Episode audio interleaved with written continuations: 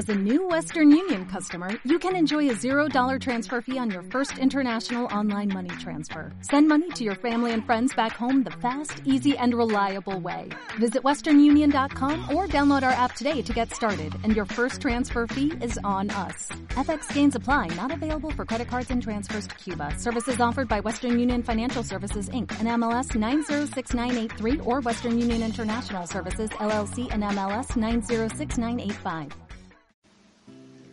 Ya la Virgen tiende el manto sobre la hierba olorosa, ya como delgada rosa se dobla su cuerpo santo, y a través de un claro llanto, los ojos del buen la ven, llora el niñito también, y la historia nos relata que una estrella de hojalata brilló esa noche en Belén.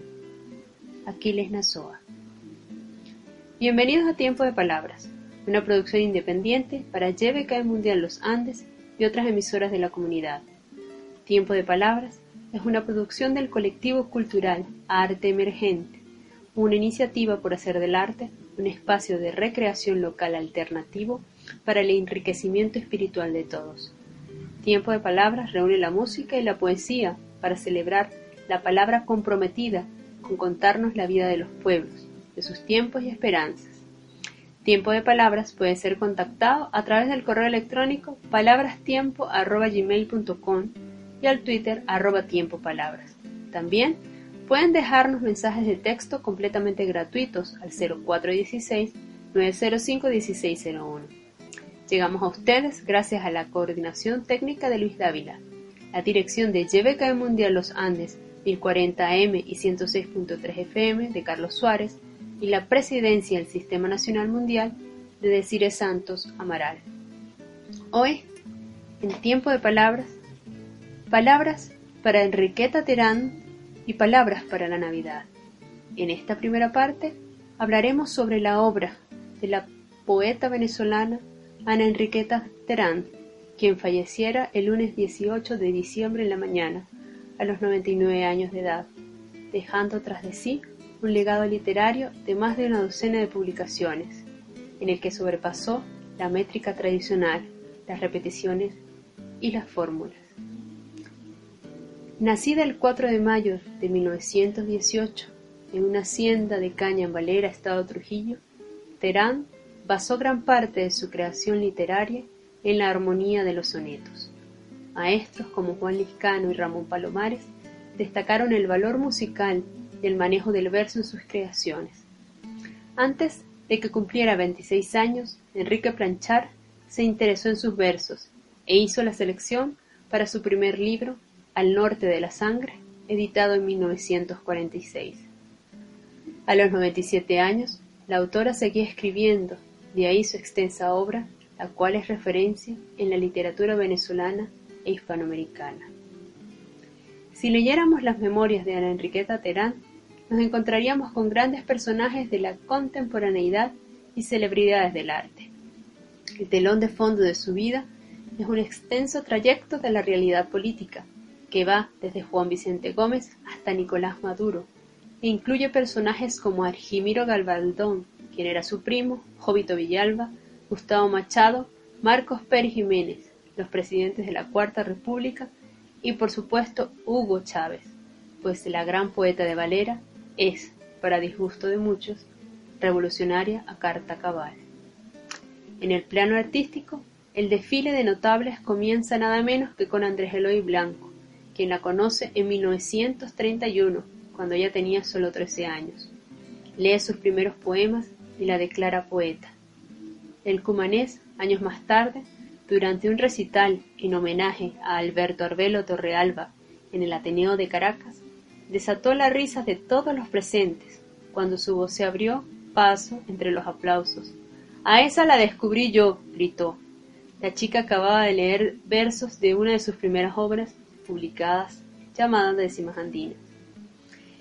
En el recorrido vital de Terán también aparecen figuras como el poeta español Rafael Alberti, quien le puso el apodo de la guaricha, los poetas venezolanos Juan Liscano, Víctor Valera Mora y Ramón Palomares y los pintores Aimé Battistini, Osvaldo Vigas y Pascual Navarro. Como desarrolló una breve carrera diplomática, a la que renunció para no respaldar la dictadura de Pérez Jiménez, también tuvo la oportunidad de alternar con personajes históricos de nuestra América, como Juan Domingo Perón, Eva Perón y Augusto César Sandino. Más allá de alternar con gente destacada, en su pasantía diplomática estuvo en Argentina y, según ha dicho en conversaciones y conferencias, regresó convencida del inmenso potencial de la América profunda. Aprendí a amar las grandes masas indígenas. Soy una poeta mestiza y me siento muy orgullosa de eso.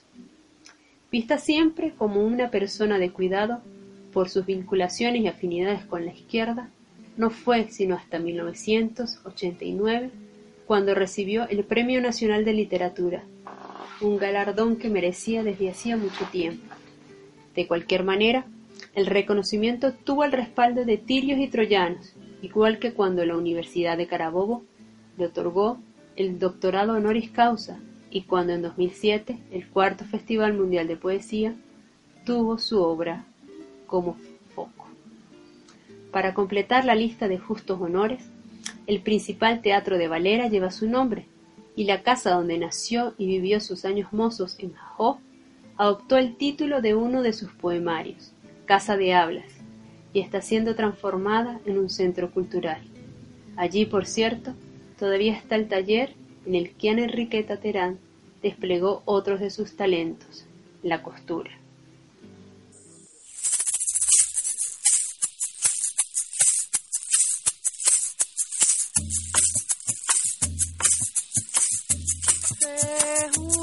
Una a una de amores, muchas historias. Y el río con su memoria y vino a bañarse la luz, dejando nacar la espuma. Lo que hoy cuento yo en mi canto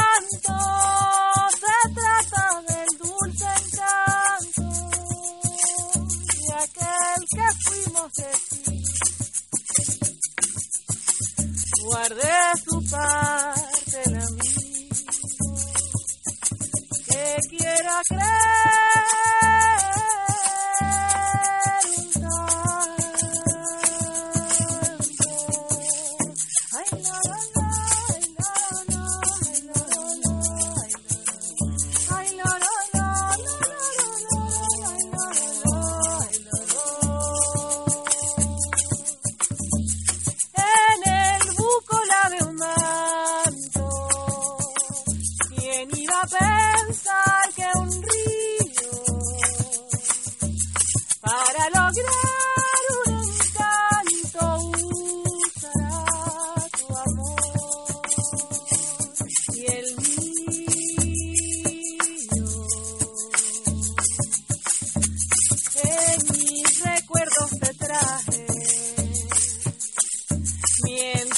Peace.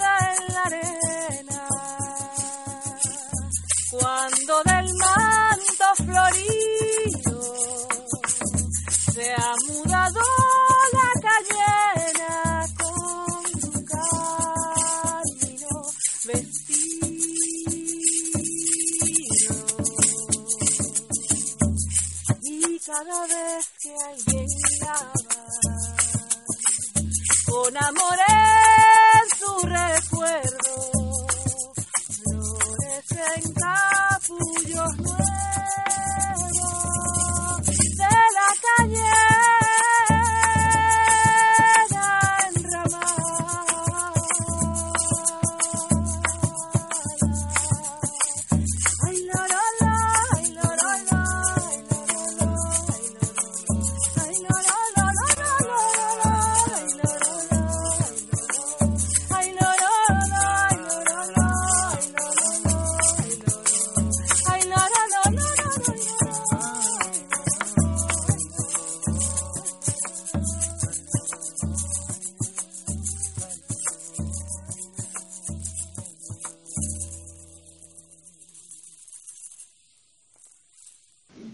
Continuamos conversando un poco con ustedes acerca de la vida de esta poeta. Terán vivió en diferentes lugares de Venezuela, Puerto Cabello, Valencia, Caracas, Margarita, Morrocoy, pero fue amante de su montaña natal, a la que dedicó buena parte de su obra inicial. Especial afecto sintió por sus coterráneos, a quienes consideraba gente cortés y maravillosa. Según la poeta, hasta cuando lloran, los niños andinos lo hacen dulcemente. En su afán de reivindicar y defender lo venezolano y trujillano, ha puesto la calidad lírica al servicio de la beatificación de José Gregorio Hernández. El privilegiado destinatario del alegato ha sido el Papa Francisco. Es muy justo que también tenga un lugarcito entre los santos del mundo. Es un trujillano ejemplar. Se pierde en la distancia. Qué orgullosa me siento de mi paisano, dijo la poeta. En la biografía de Ana Enriqueta Terán no podía faltar la historia de amor y el coprotagonista fue el ingeniero José María Beautegui, a quien flechó el mismo día que se conocieron, en 1954, en un acto en el Ateneo de Valencia, cuando presentaban el primer volumen de la revista literaria Cuadernos de Cabriales. Una fotografía que ha quedado como testimonio de ese primer encuentro la muestra a ella en todo su esplendor, con un aire muy español, como haciendo juego con sus primeros poemas. La pareja se casó al año siguiente, y la unión se prolongó por más de 55 años, hasta que Biotegui falleció en 2011. Tuvieron dos hijos, un varón que murió pocos días después de nacer, y Rosa Francisca Biotegui Terán, continuadora de la saga de la madre, poeta, aunque de profesión arquitecta. Por cierto, una vez, en ese afán de los periodistas de formular interrogantes originales, le preguntaron a Ana Enriqueta Terán qué dolía más, si escribir un poema o parir, y ella, tras pensarlo bastante, respondió que escribir un poema a veces es un dolor, pero otras es un placer. Y nos encontramos con uno de los poemas más conocidos de Ana Enriqueta Terán. La poetisa cuenta hasta cien y se retira. La poetisa recoge hierba de entretiempo, pan viejo, ceniza especial de cuchillo, hierbas para el suceso y las iniciaciones. Le gusta acaso la herencia que asumen los fuertes, el grupo estudioso, libre de mano y cerrado de corazón. ¿Quién, él o ella, juramentados, destinados al futuro? Hijos de perra clamando tan dulcemente por el verbo, implorando cómo llegar a la santa a su lenguaje de neblina. Anoche hubo piedras en la espalda de una nación, carbón mucho frotado en mejillas de aldea lejana. Pero después dieron las gracias, juntaron, desmintieron, retiraron junio y julio para el hambre, que hubiese hambre. La niña buena cuenta hasta cien y se retira. La niña mala cuenta hasta cien y se retira. La poetisa cuenta hasta cien y se retira.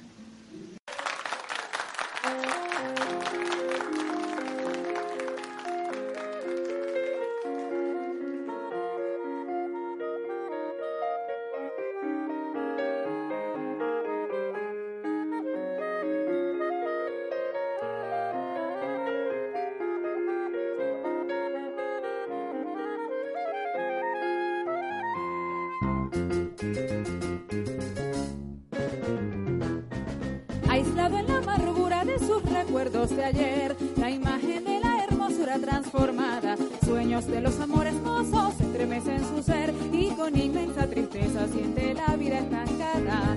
Sueños de los amores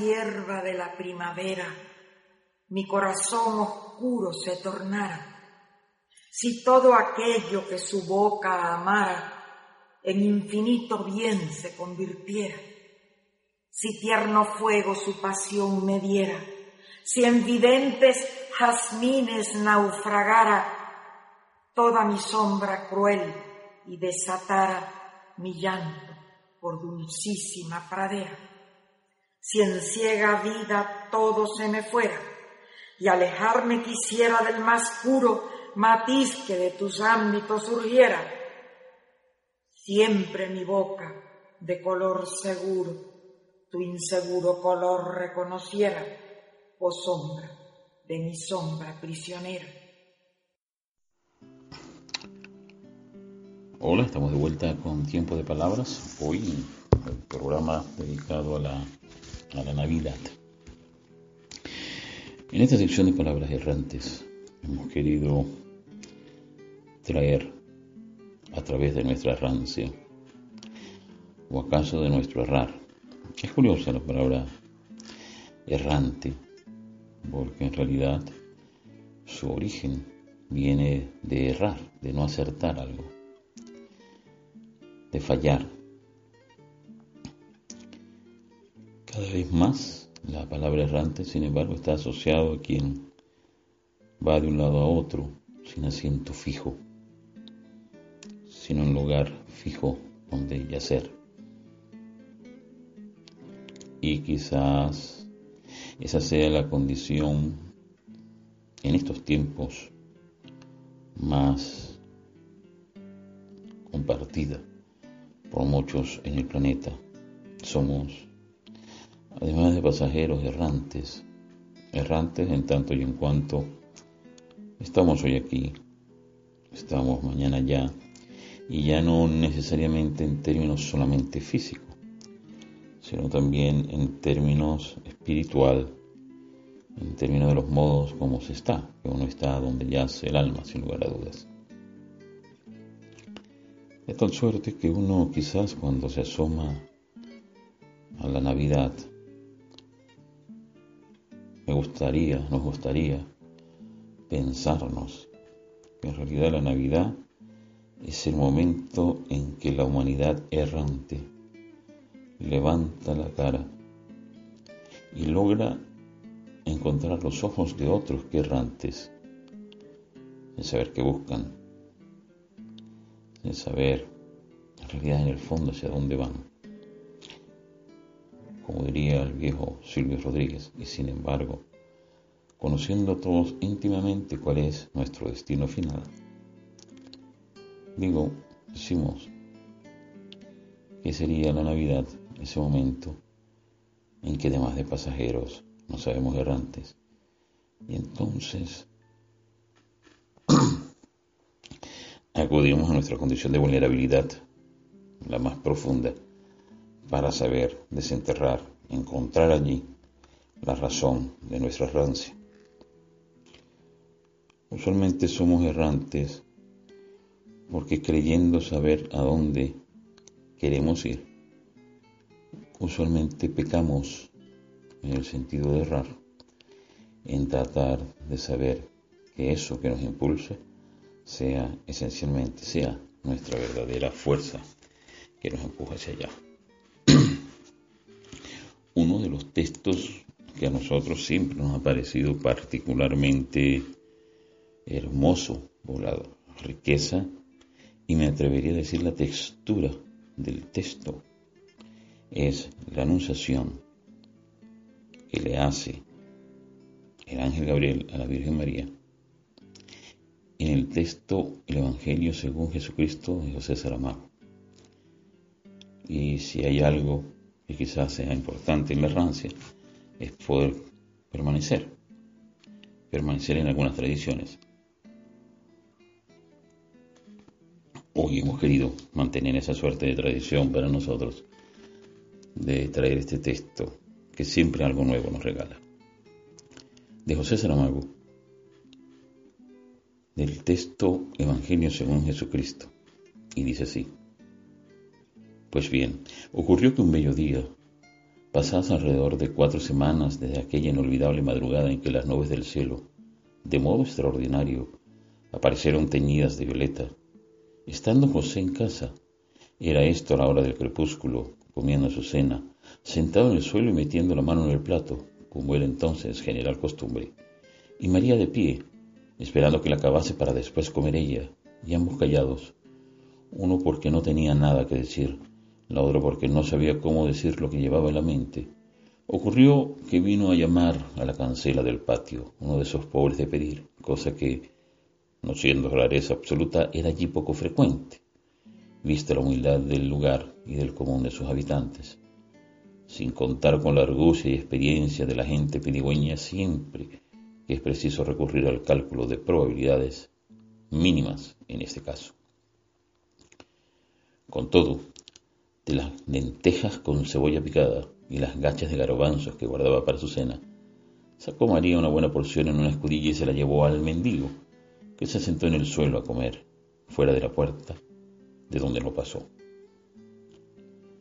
No había precisado María de licencia del marido en viva voz. Fue él quien se lo permitió u ordenó con un movimiento de cabeza, que ya se sabe son superfluas las palabras. En estos tiempos en los que basta un simple gesto para matar o dejar vivir. Como en los juegos de circo, se mueve el pulgar de los césares apuntando hacia abajo o hacia arriba. Aunque diferente, también este crepúsculo estaba que era una hermosura, con sus mil hebras de nubes dispersas por la amplitud, rosa, nácar, salmón, cereza. Son maneras de hablar de la tierra para que podamos entendernos, pues estos colores, todos nosotros no tienen que se sepan nombres en el cielo, Sin duda, estaría el mendigo hambriento de tres días, que esa, sí, es hambre auténtica, para en tan pocos minutos acabar y lamer el plato, y ya está llamando a la puerta para devolver la escudilla y agradecer la caridad. María acudió a la puerta. El pobre estaba allí, de pie, pero inesperadamente grande, mucho más alto de lo que antes le había parecido. Definitiva es verdad lo que se dice, que hay enormísima diferencia entre comer y no haber comido, porque era como si al hombre, ahora, le resplandeciese la cara y chispiese los ojos, al tiempo que las, rocas, las ropas que vestía, viejas y destrozadas, se agitaban sacudidas por un viento que no se sabía de dónde llegaba, y con ese continuo movimiento se confundía la vista hasta el punto de, en un instante, parecer los andrajos finas y suntuosas telas, lo que solo estando presente se crea. Tendió María las manos para recibir la escudilla de barro, que, tal vez como consecuencia de una ilusión óptica realmente asombrosa, generada quizás por las cambiantes luces del cielo, era como si lo hubieran transformado en un recipiente del oro más puro y, en el mismo instante en que el cuenco pasaba de unas manos a las otras, dijo el mendigo con poderosísima voz, que hasta en esto el pobre de Cristo había cambiado, que el Señor te bendiga, mujer, y te dé todos los hijos que a tu marido plazcan, pero no permita el mismo Señor que los veas como a mí me puedes ver ahora, que tengo, oh vida mil veces dolorosa, donde descansar la cabeza. María sostenía el cuenco en lo cóncavo de las dos manos, cuenco sobre cuenco, como si esperase que el mendigo le depositara algo dentro, y él sin explicación así lo hizo. Se inclinó hasta el suelo y tomó un puñado de tierra. Después, alzando la voz, la dejó escurrir lentamente entre los dedos mientras decía con sorte resonante voz, el barro al barro, el polvo al polvo, la tierra a la tierra, nada empieza que no tenga fin, todo lo que empieza nace de lo que se acabó. Se turbó María y preguntó, ¿eso qué quiere decir? Y el mendigo respondió, mujer, tienes un hijo en tu vientre, y ese es el único destino de los hombres, empezar y acabar, acabar y empezar. ¿Cómo has sabido que estoy embarazada? Aún ha crecido el vientre y ya los ojos brillan en los ojos de las madres. Si es así, debería mi marido haber visto en mis ojos el hijo que en mí generó. Quizá él no te mira cuando tú lo miras. ¿Y tú quién eres para no haber necesitado oírlo de mi boca? Soy un ángel, pero no se lo digas a nadie. Dijo César Amargo, el Evangelio según Jesucristo. Hay en otras tradiciones, esas tradiciones íntimas que uno desarrolla con la vida, un poema que siempre, la primera vez que lo vimos, lo vimos en un espacio académico, en una actividad de cierre de fin de año, y creo, me atrevo a decir que la mejor traducción que yo he visto de ese texto es el que esta persona hizo, el profesor Rancel fue mayor. No pude conseguir esa traducción, pero he decidido traer esta otra, porque me parece que en estos tiempos este poema hay que escucharlo pensando que la Navidad está dentro de nosotros, no está allá afuera, no está en el comercio, no está en la comida, no está, no está en las luces, salvo las luces de nosotros mismos. El viaje de los magos de T.S. Eliot. T.S. Eliot, poeta norteamericano, escribió este poema y la verdad que nos parece que en inglés la musicalidad, lo hemos comentado varias veces, es distinta, total que permítanos jugar con la musicalidad de los idiomas. El viaje de los magos. Qué helada travesía. Justo la peor época del año para un viaje y un viaje tan largo. Los caminos hondos y el aire ríspido, lo más recio del invierno. Y los camellos llagados, sus patas adoloridas, refractarios, tendidos en la nieve que se derretía. A veces añorábamos los palacios de verano en las cuestas, las terrazas y las niñas sedosas que nos servían sorbetes Iban los camelleros blasfemando, mascullando, huyendo y pidiendo licor y mujeres. Las fogatas se extinguían y no había refugios. Las ciudades hostiles y los pueblos agresivos. Y las aldeas sucias y caras. ¿Cuánto tuvimos que aguantar? Al, al final preferimos viajar de noche, dormir a ratos, con las voces cantando en nuestros oídos diciendo que todo esto era locura.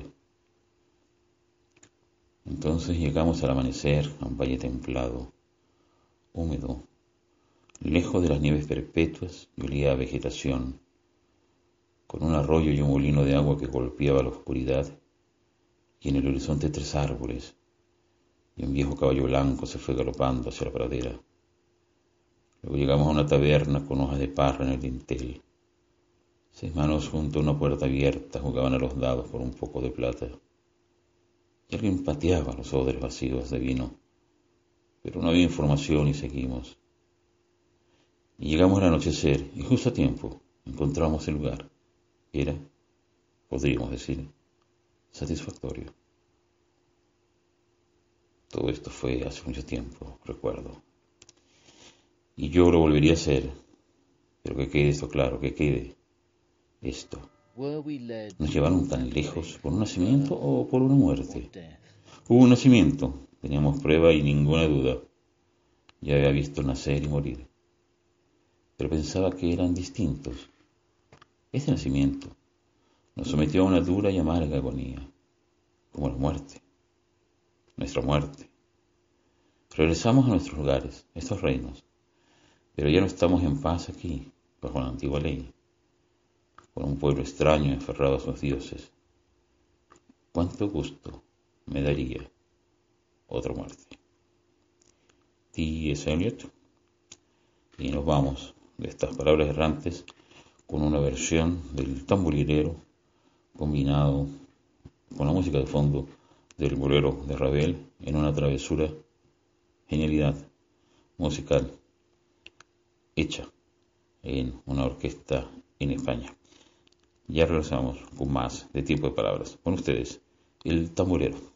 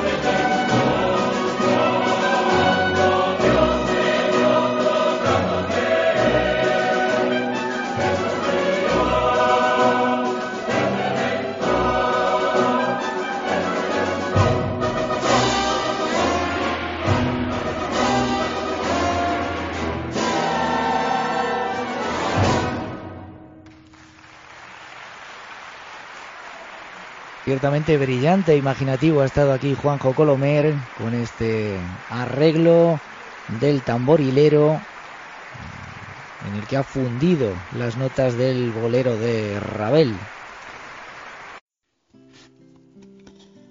Estamos de vuelta con tiempo de palabras, hoy palabras de Navidad. En esta tercera parte hemos decidido hacer un alto en la discusión de la circunstancia política venezolana para quizás acudir a la singularidad que supone la Navidad. Decíamos en la segunda parte que la Navidad trata esencialmente de levantar la vista en nuestra errancia y conseguir a otros y de alguna manera conseguir conseguir el abrigo que da el andar con otros. Esencialmente nos parece eso es la condición mínima de la política. Y repetimos, es levantar la mirada en la errancia de cada quien y buscar al otro para conseguir compañía. No se trata, creemos nosotros, en imponer caminos. Los caminos se imponen de tantos modos. Se imponen caminos por necesidad. Hay gente que apela a la necesidad de los otros para imponer su camino. Y así dejan de ser los caminos de muchos para convertirse en el camino de uno o unos pocos. Pocos pero poderosos. Y quizás allí radica esencialmente el tema de la Navidad que nosotros hemos estado viviendo desde hace ya varios años. Quizá habría que recordar la Navidad del 2002, la que nos llevó a un 2003, en medio de la penuria, la incertidumbre, la ausencia de la gasolina o el llamado paro petrolero, para equiparar a las circunstancias que estamos viviendo ahora en Venezuela. Pero si levantamos la mirada, como hemos dicho, y vemos más allá de nuestra necesidad inmediata, veremos que el mundo no está particularmente mejor en otras latitudes. De repente se cierne la amenaza de la guerra nuclear de nuevo como nunca antes había estado desde hace por lo menos unos 20 años atrás la amenaza de un holocausto nuclear.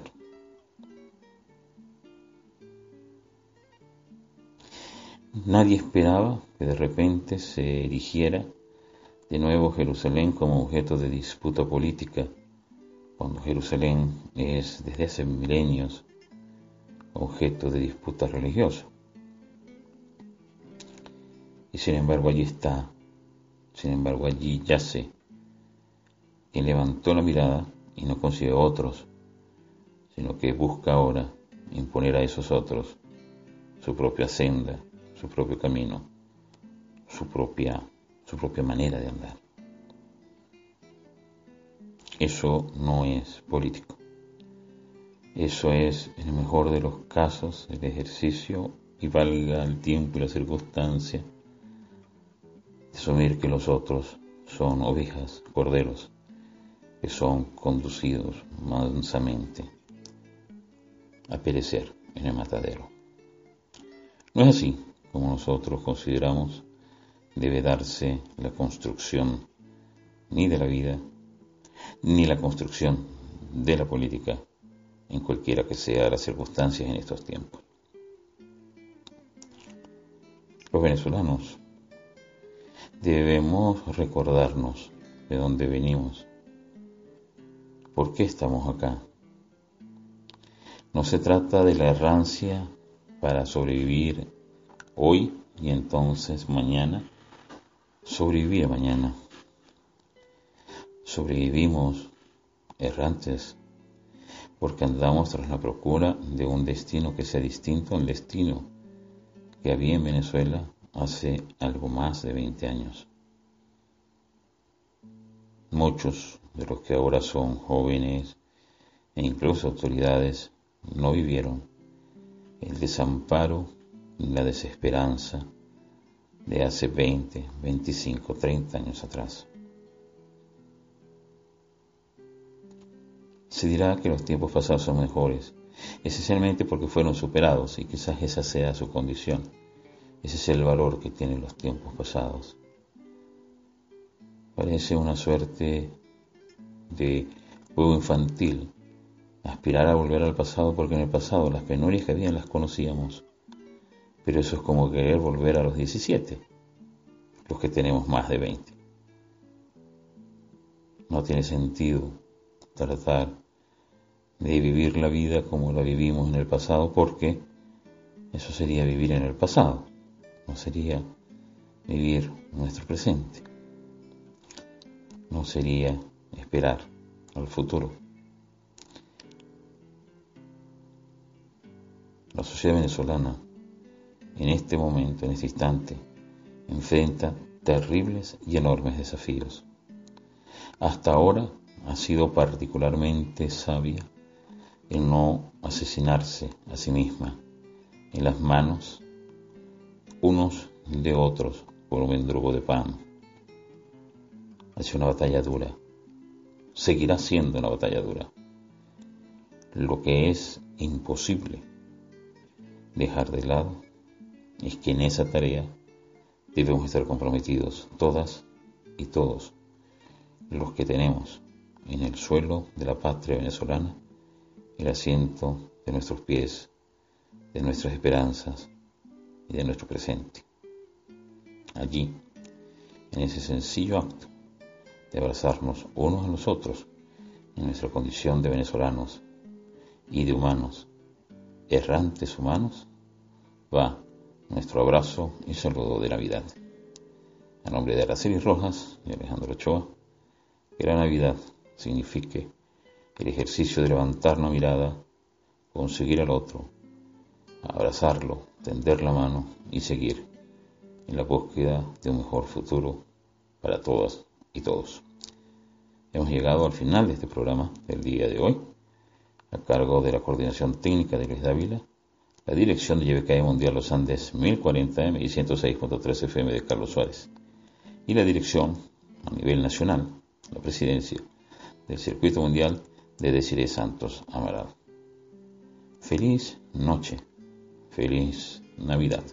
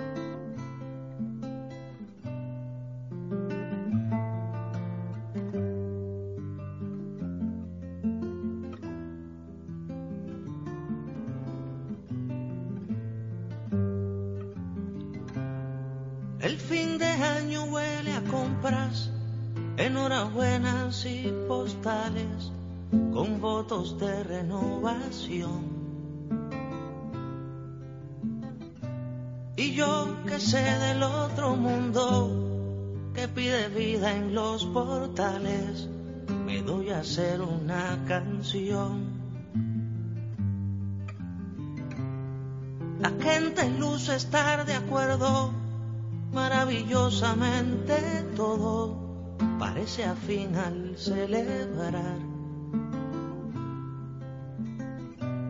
Unos festejan sus millones, otros la camisita limpia, y hay quien no sabe qué es brindar.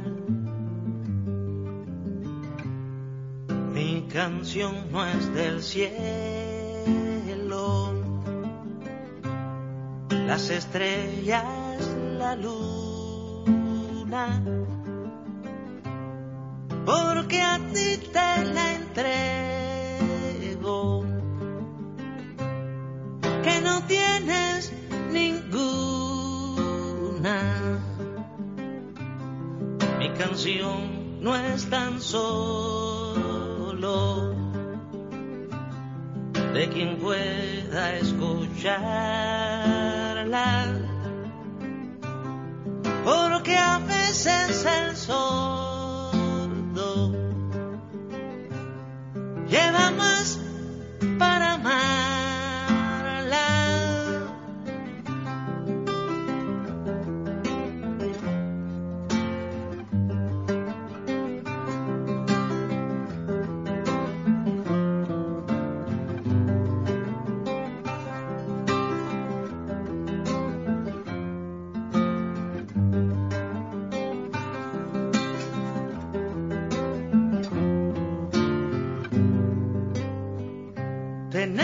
Es signo de malvado y no tener tampoco es prueba de que acompañe la virtud. Pero el que nace bien parado en procurarse lo que anhela no tiene que invertir salud. Por eso canto a quien no escucha, a quien no dejan escucharme, a quien ya nunca me escucho. Al que en su cotidiana lucha me da razones para amarle, aquel que nadie le cantó. Mi canción no es del cielo estrellas, la luna.